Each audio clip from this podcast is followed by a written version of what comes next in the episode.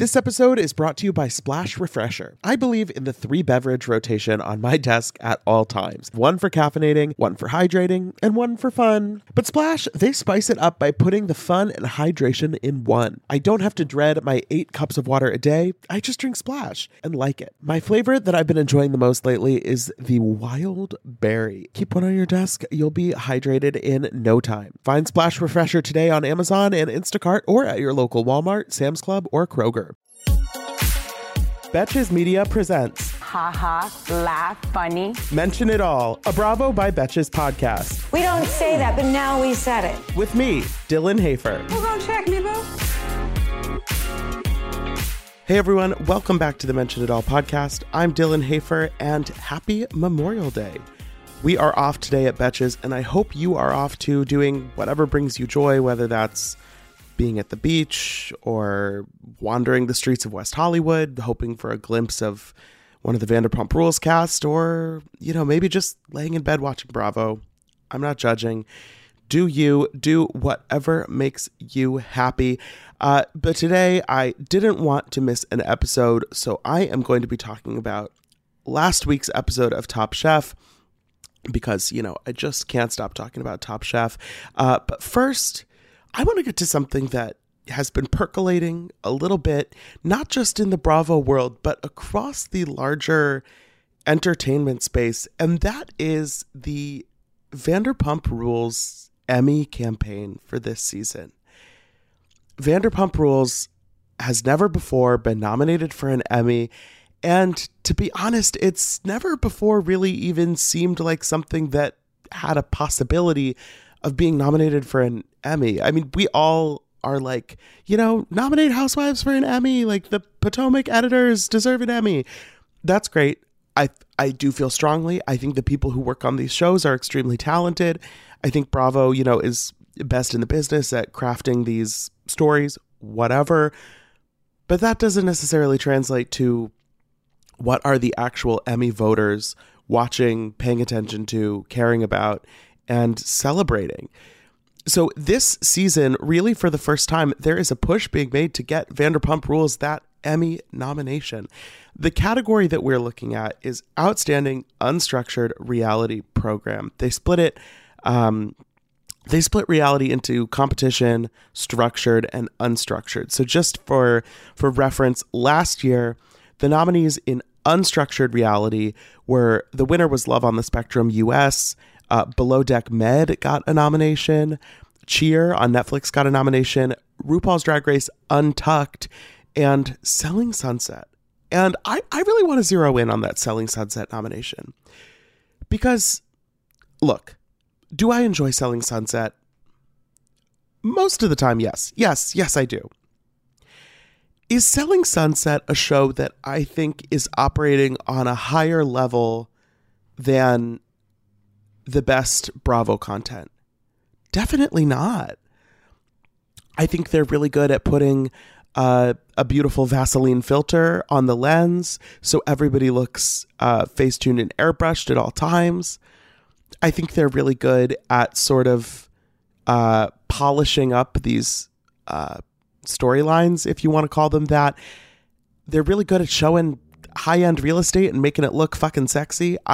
I totally buy that. But I don't think when you actually take a look at the level of interpersonal storytelling that's going on Vanderpump Rules or on Real Housewives of New Jersey or, you know, any number of Bravo shows, I don't think it comes close. And so I personally feel strongly that if Selling Sunset last year could nab a nomination, and remember, this was for Selling Sunset last season, the season that Christine was on the outs. She skipped the reunion, or she tested positive for COVID, I guess. That was not even the best season of Selling Sunset. Below Deck Med, I'm glad to see it get a nomination. It kind of is in a different category. Top Chef also has gotten Emmy recognition, but that's in the competition category.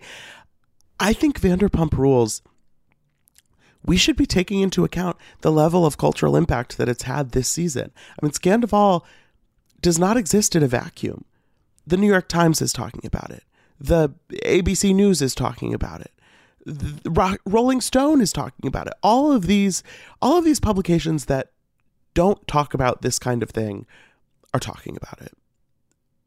Vanderpump Rules that last week got a prime slot at NBC Universal's FYC House. That's for your consideration if you spend your time thinking about actual things that matter and not awards campaigns. They do this big multi-day event where, you know, creators and talent from different shows will basically speak on panels, and, you know, the whole point is to get attention and awards recognition. And Vanderpump Rules is not the kind of show that is traditionally getting a prime slot at the FYC House, let's just say. So to see them up there, Lisa and executive producer Alex Baskin, Sheena and Lala and Brock were also there. Like this, they're getting the white glove service right now that they wouldn't normally get for a regular season. So I would love to see that culminate in an Emmy nomination. We won't know until later this summer whether that's going to happen, but why not just make it happen? Why not let Vanderpump Rules be great? And can you imagine, James Kennedy, if this show gets nominated for an Emmy, we will be hearing about it until the day we all die. Until the day the meteor hits us, we will be hearing about James Kennedy, Vanderpump Rules nomination. I think we deserve that.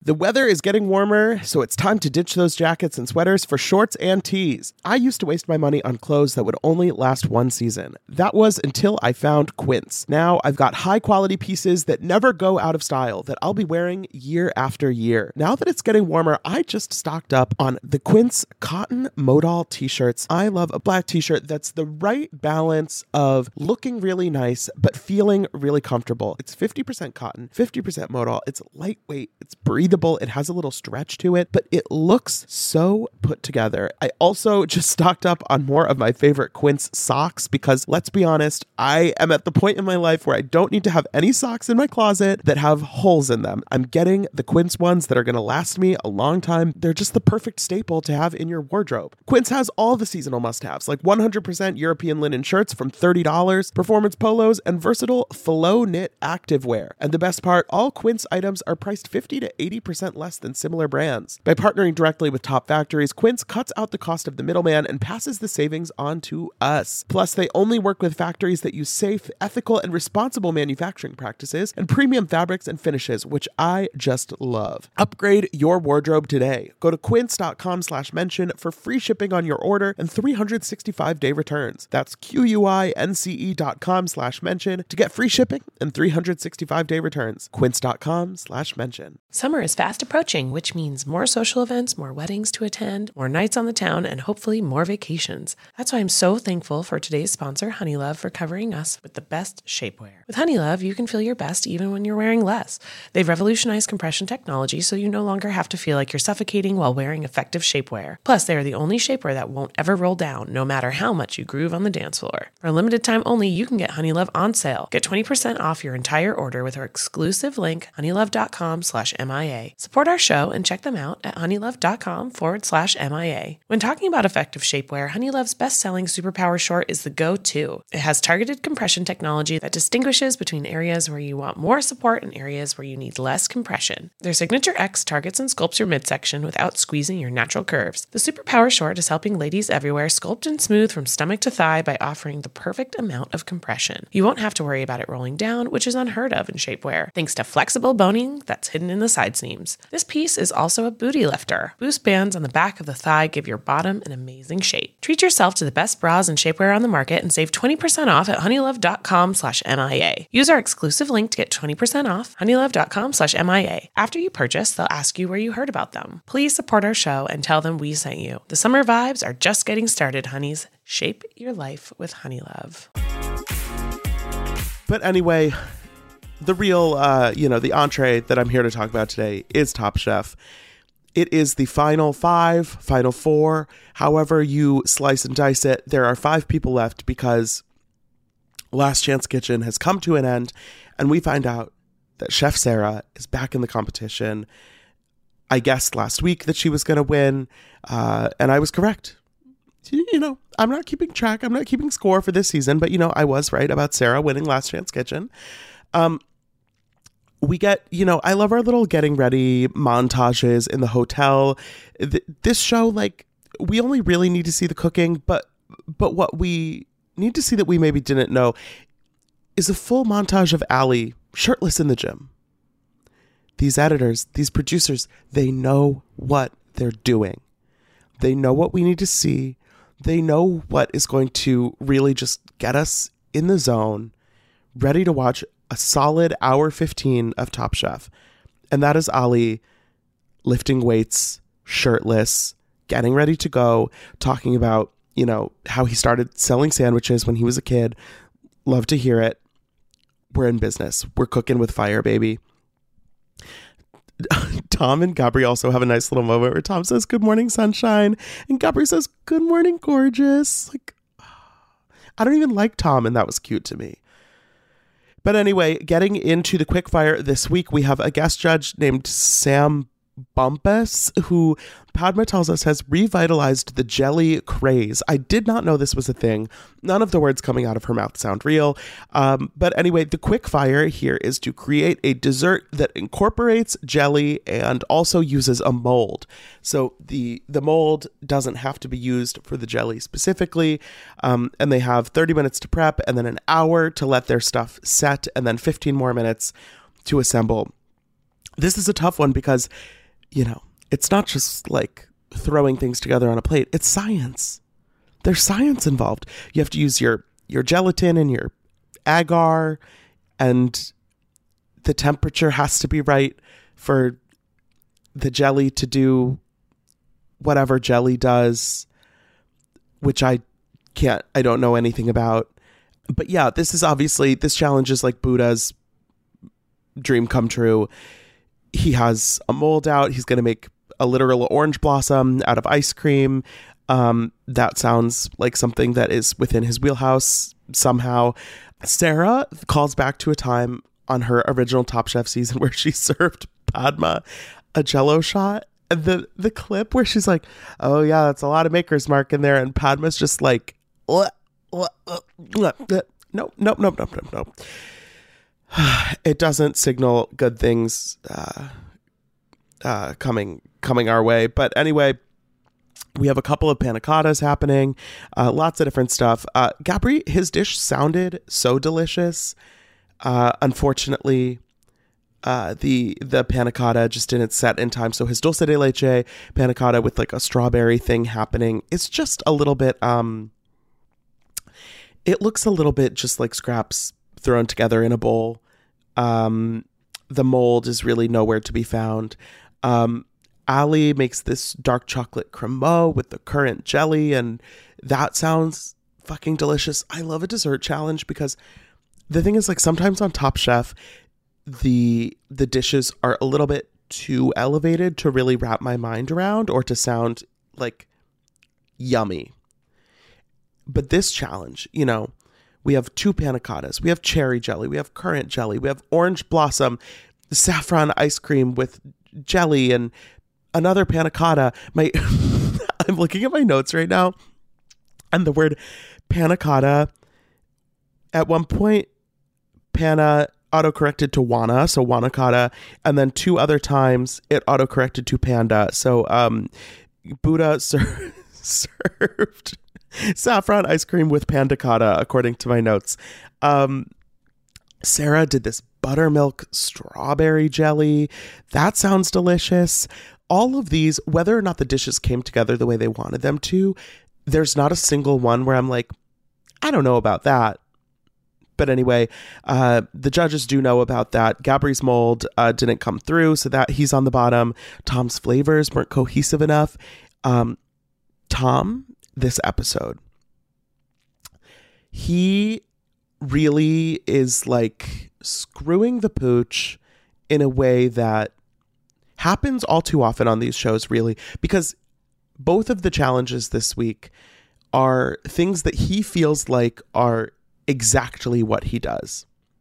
He's doing the science with the agar and the jelly. He's doing the, you know, the technical trickery, whatever, of the main challenge that we'll get into. And both times, spoiler alert, I mean, this is like a 15-minute podcast episode, so I don't know what I'm spoiling. Both times, he fucks it up. But anyway, back to the quickfire at hand. Ali and Sarah are in the top. Padma says, Ali's chocolate was luscious. I agree. It looked luscious. But Buddha is the winner. This is 3 challenges in a row that he has won after, of course, last week's Wellington triumph.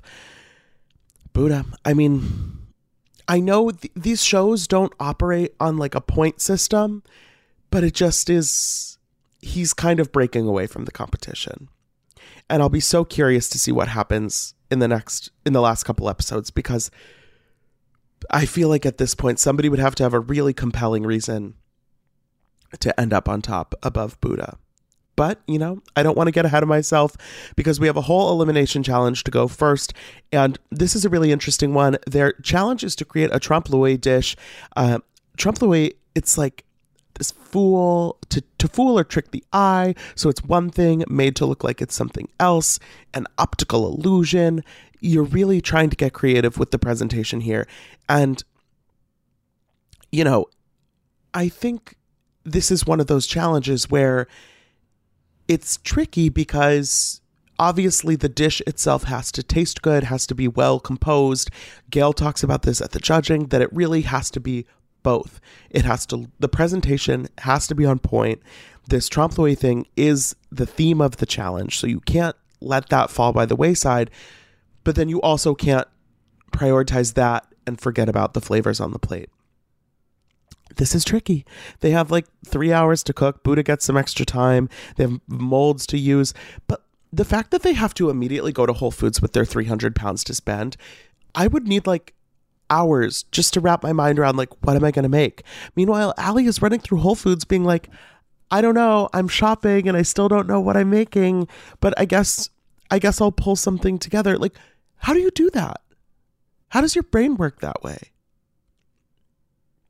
I don't know. But they're going to Hatfield House to cook, which is where Queen Elizabeth I found out she was going to become queen.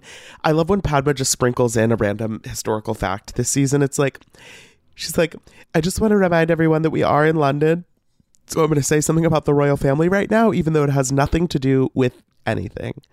The kitchen at Hatfield House does look kind of like it was built in the 1400s. Like, it's a beautiful, they call it house. It's like a castle, like a small palace. I don't know. But it looks like it was built in the 1400s. I'm sure they've gotten, you know, some upgrades, but shit looks old. Like, I don't actually think this is like the dream kitchen to be cooking in. But again, what do I know? Gabri's idea, the concept is really good. He's making a dish that looks like a dirty sponge as a nod to him getting his start in the kitchen as a dishwasher. I actually love that theme because I think it trompe l'oeil, the whole thing is that it is kind of playful. Like, I'm thinking I've seen this most often is like in clothing.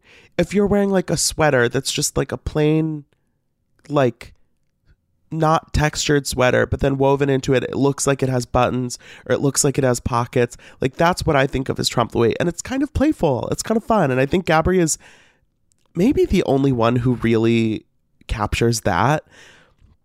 Sarah is doing this matzo ball soup, but it's going to look like a tamale. Tom is doing this seaweed caviar that looks like regular caviar. I don't know. I think Sarah's, she executes the flavors well. Everybody really likes it. But the tamale just like isn't that strong of an effect. Even she sets the dish down immediately and Padma's like, I don't know what it's supposed to look like. Is it sushi? Is it whatever? And it's like, I think with this challenge, you should be able to see it. It's like the is it cake thing. Is it cake is the perfect. They should have just said that.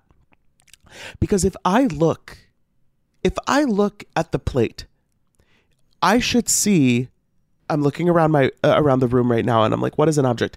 I should see a sneaker, like a shoe on the plate and say like, that looks like a shoe. And I should not know that it's not a shoe until I slice into it or I bite into it or I am told that it's not a shoe.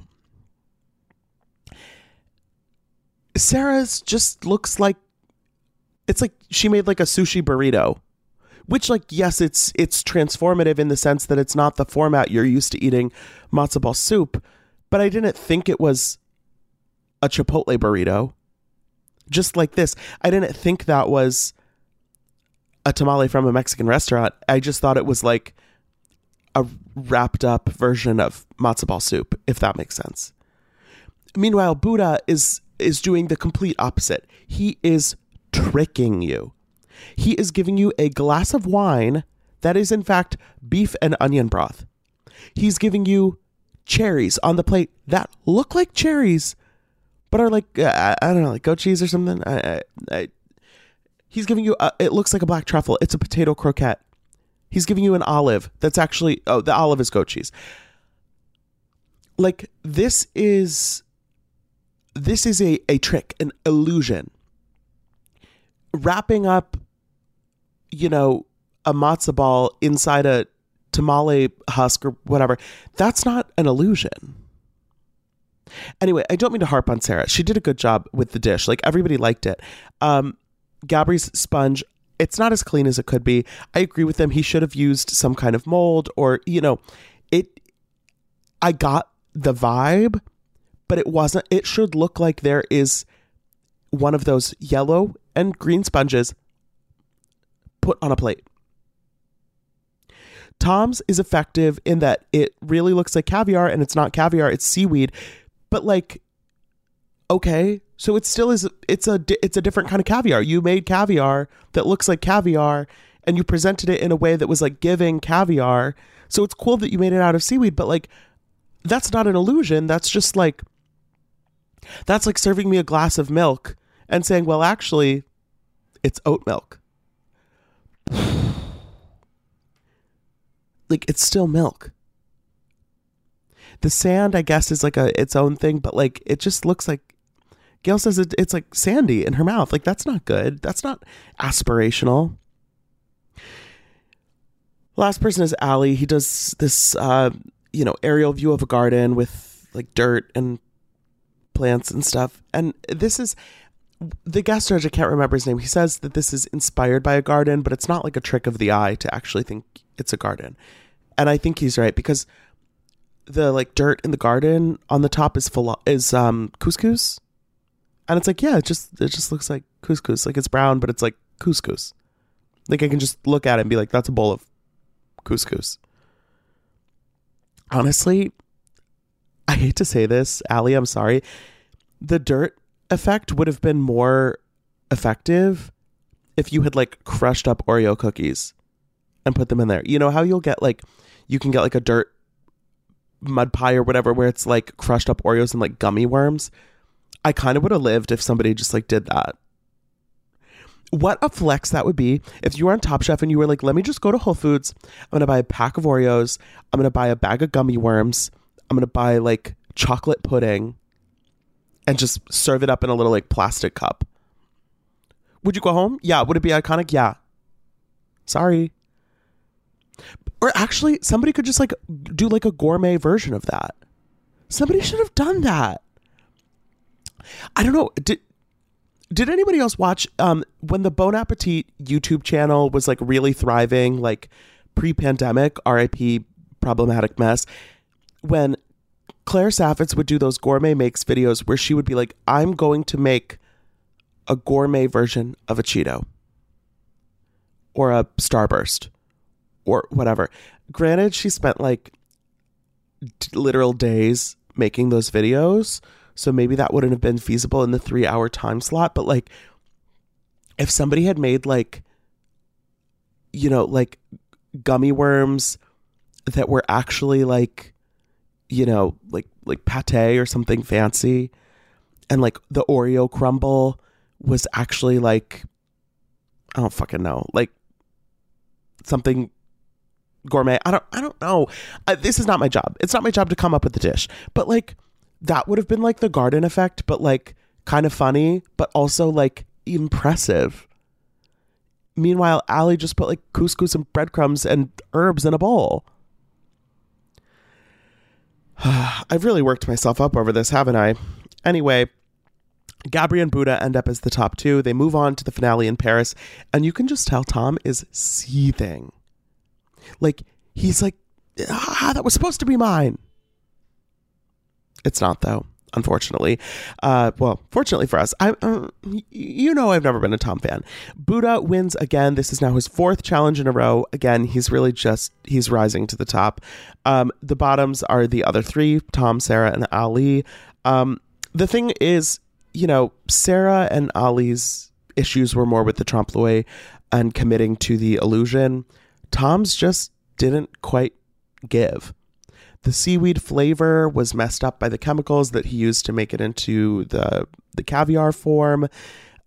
Gail says that it didn't taste different enough from what it looked like. And, you know, it's Tom's time to pack his motherfucking knives. And that's it. And we're headed to Paris next week. Gabri and Sarah have never been to Paris. I'm so excited for them. Gabri says they're going to kiss random men. I hope he does. Live your dream. And yeah, that's all for today. Until next time, don't forget to rate, review, follow the show wherever you listen. You can follow us on Instagram at Bravo by Betches. You can follow me at Dylan Hafer. We'll be back on Wednesday to talk about the Jersey reunion. There's so much good stuff happening. And until next time, be cool. Don't be all like uncool. Mention It All is produced by Dylan Hafer, Sean Kilby, Jorge Morales Pico, and Rebecca Sausmacat.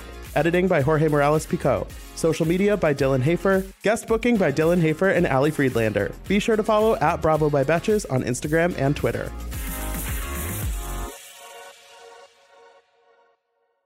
Thank you to our sponsor, Splash Refresher. Meet the water beverage that loves self-care as much as you do. Just because you have to hydrate doesn't mean it has to be tasteless. Splash Refresher makes hydration deliciously easy. Splash perfectly blends refreshing fruit flavors with just a little bit of sweetness, all with zero sugar and zero calories. I am going to go grab myself a wild berry splash now that I am done recording, and you should too. Consider your hydrated self thriving. Find Splash Refresher today on Amazon and Instacart or at your local Walmart, Sam's Club, or Kroger.